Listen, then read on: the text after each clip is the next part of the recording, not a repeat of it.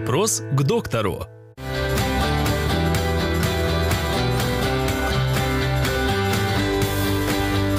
Как проходит обследование у невролога? Обследование у невролога начинается с анамнеза и жал- жалоб пациента. Пациент должен обязательно пожаловаться и рассказать, как, что, где болит или что беспокоит. Э, Дальше мы спрашиваем, когда. То есть надо выяснить, когда все-таки началось это заболевание, потому что зачастую пациенты помнят очень коротко о своем заболевании, но когда начинаешь расспрашивать о жизни, о анамнезе, то вспоминаешь, что там один, два, три года назад все-таки его это беспокоило. И уже причину и, и начинаешь искать 2-3 года назад. Дальше проводится неврологический осмотр. Для этого у нас есть различные инструменты, такие как, к примеру, молоточек неврологический. Мы должны уложить, эм, раздеть пациента, уложить его на кушетку и проводим эм, э, неврологический осмотр. Во время э, неврологического осмотра мы можем найти различные э, патологические неврологические симптомы, которые могут на- нам подсказать, либо указать, какое это заболевание.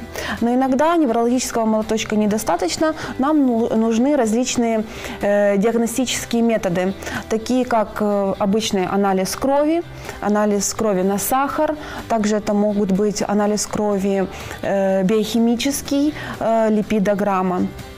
Также иногда мы нуждаемся в УЗИ сосудов головы и шеи, либо, либо э, реги, реовазографии.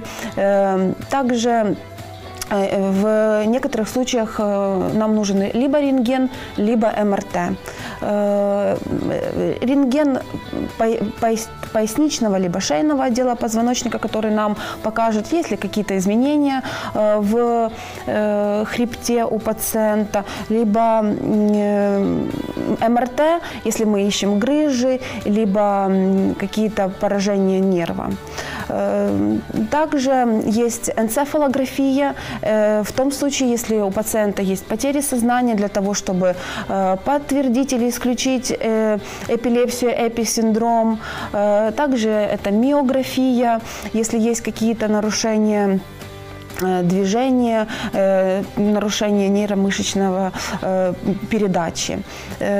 Ну, методов исследования довольно-таки много, но это основные методы, которые мы используем.